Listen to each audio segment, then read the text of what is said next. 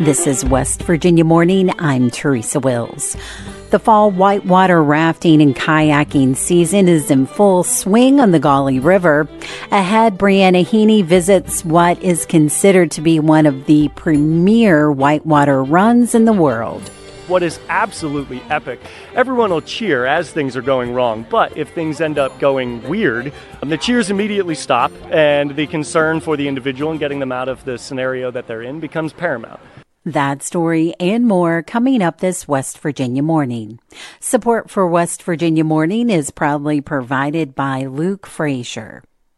The looming federal government shutdown will have a major impact on some of West Virginia's most vulnerable when it comes to putting healthy food on the table. Randy Yohe has more.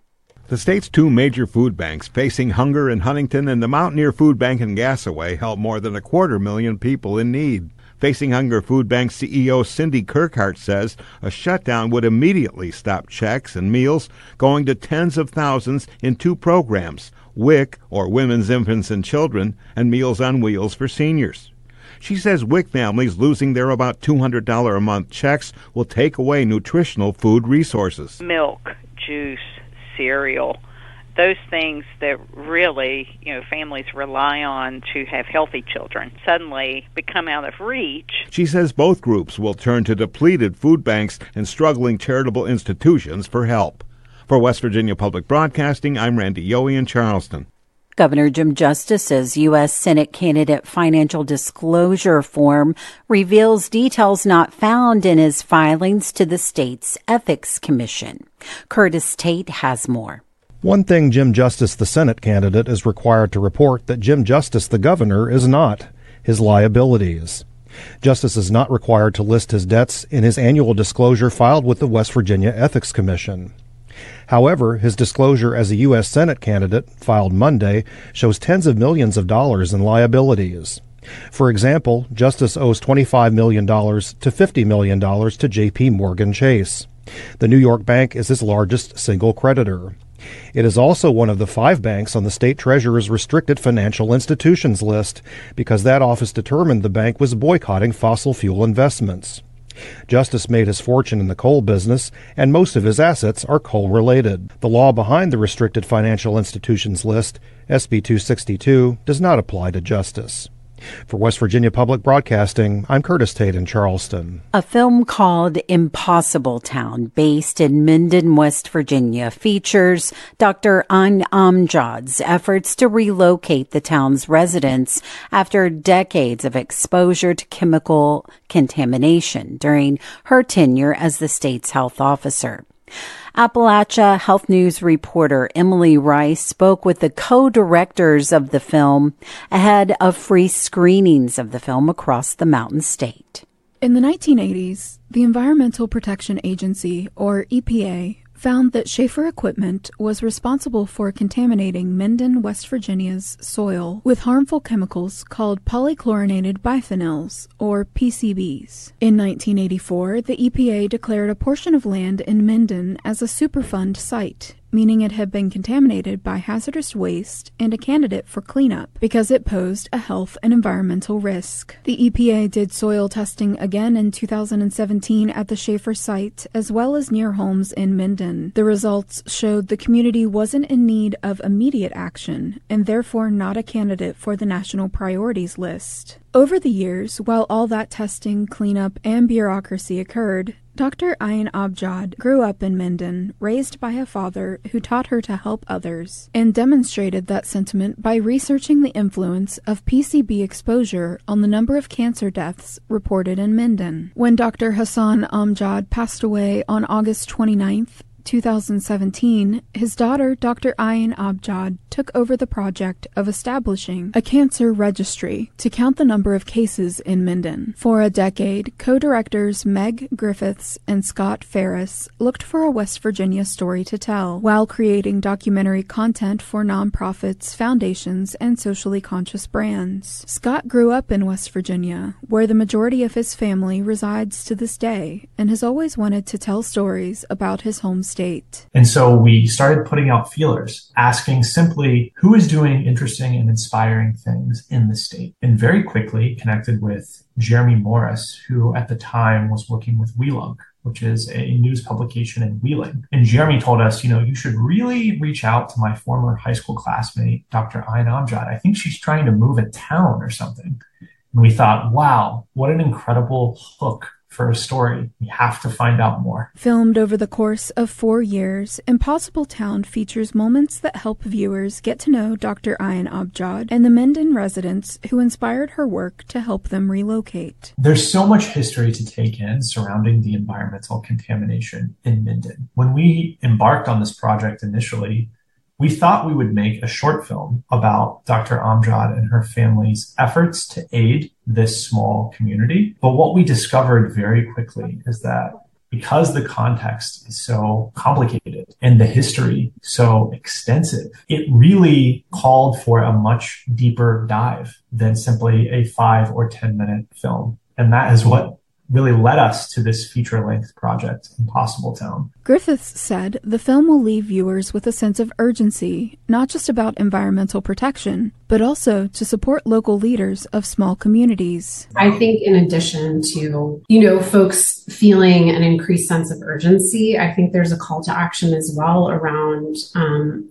figures like Dr. Amjad and the demands that we place around, around heroic figures like her that are in our communities. And I think there's a call to action for all of us as citizens to support those leaders and also question for ourselves how we can better help and aid those in communities like Minden that live closest to us. While the story of Minden, West Virginia has been extensively covered in local and national media, Griffiths believes Impossible Town shines a new light on the story. What's happening in Minden has been covered a lot at the state level, at the national level, but we really think the angle that we brought to the story is really different than previous coverage um, that has explored some of these issues.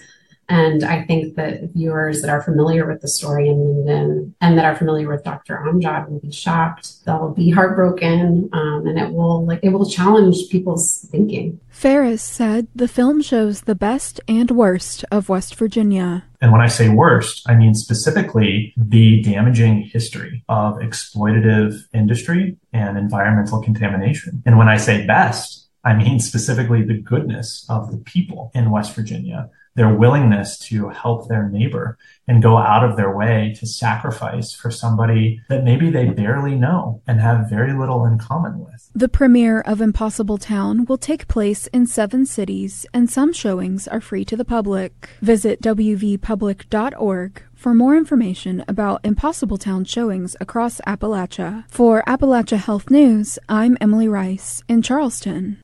Appalachia Health News is a project of West Virginia Public Broadcasting with support from Charleston Area Medical Center and Marshall Health. This is West Virginia Morning. I'm Teresa Wills. It's 752.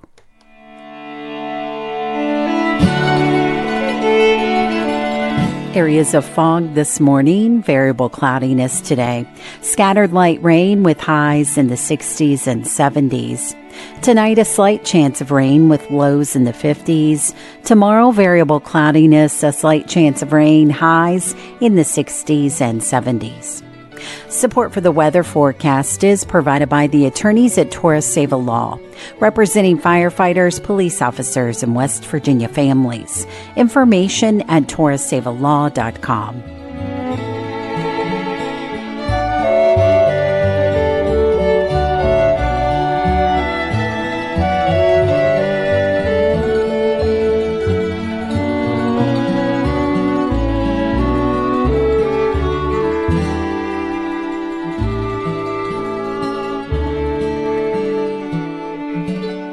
The fall whitewater rafting and kayak season is in full swing on the Gauley River. Briana Heaney has the story.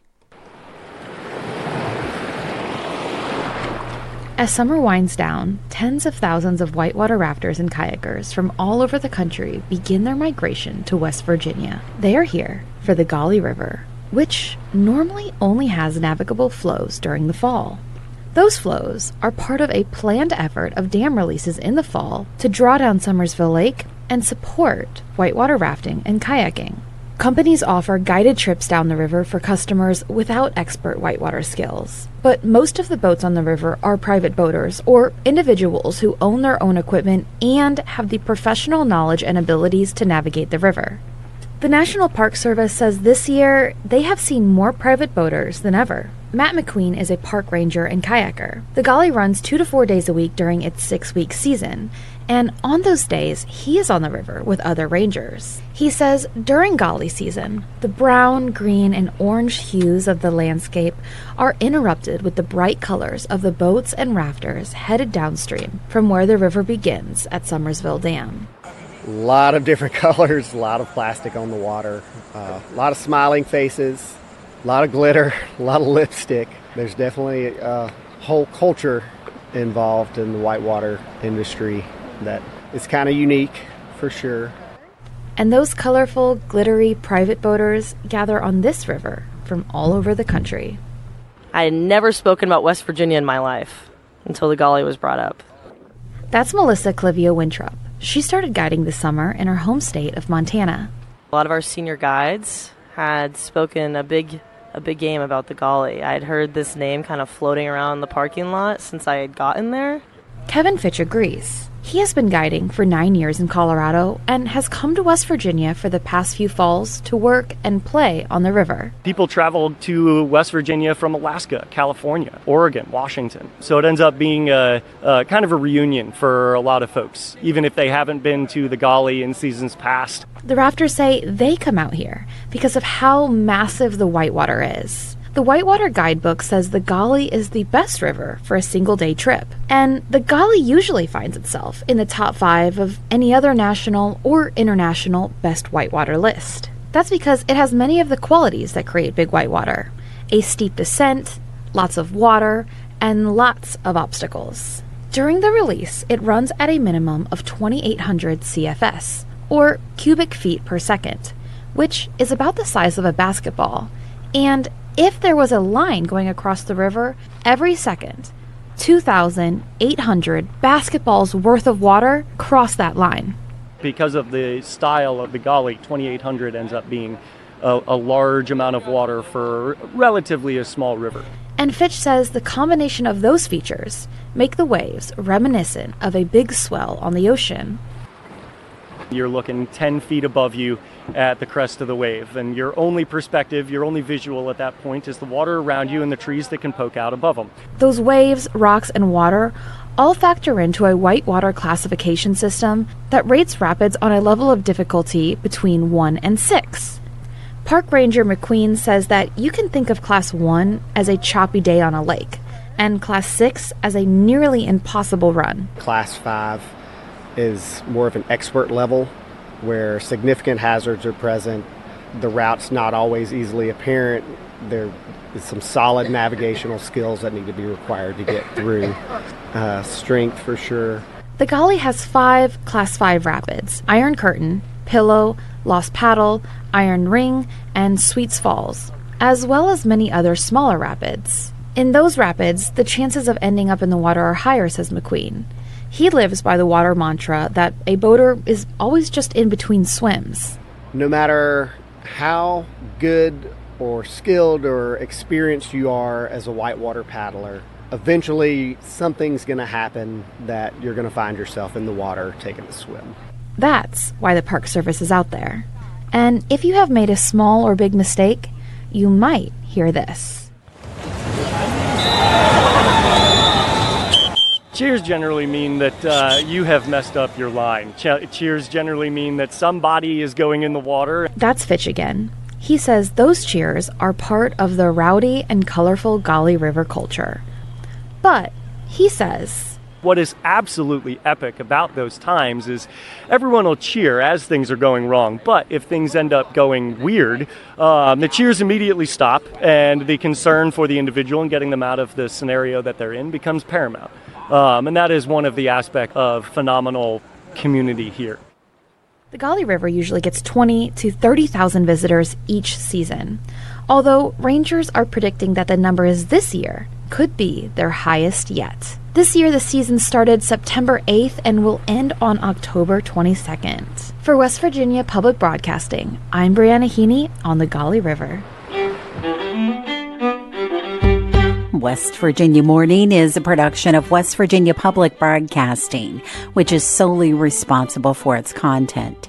You can keep up with the latest West Virginia news throughout the day on our website, wvpublic.org. Support for our news bureaus comes from Concord University and Shepherd University. West Virginia Morning is produced with help from Bill Lynch, Briana Heaney, Caroline MacGregor, Chris Schultz, Curtis Tate, Emily Rice, Eric Douglas, Liz McCormick, and Randy Yohe. Caroline MacGregor is our assistant news director, and she produced today's show. I'm your host, Teresa Wills. This is West Virginia Morning.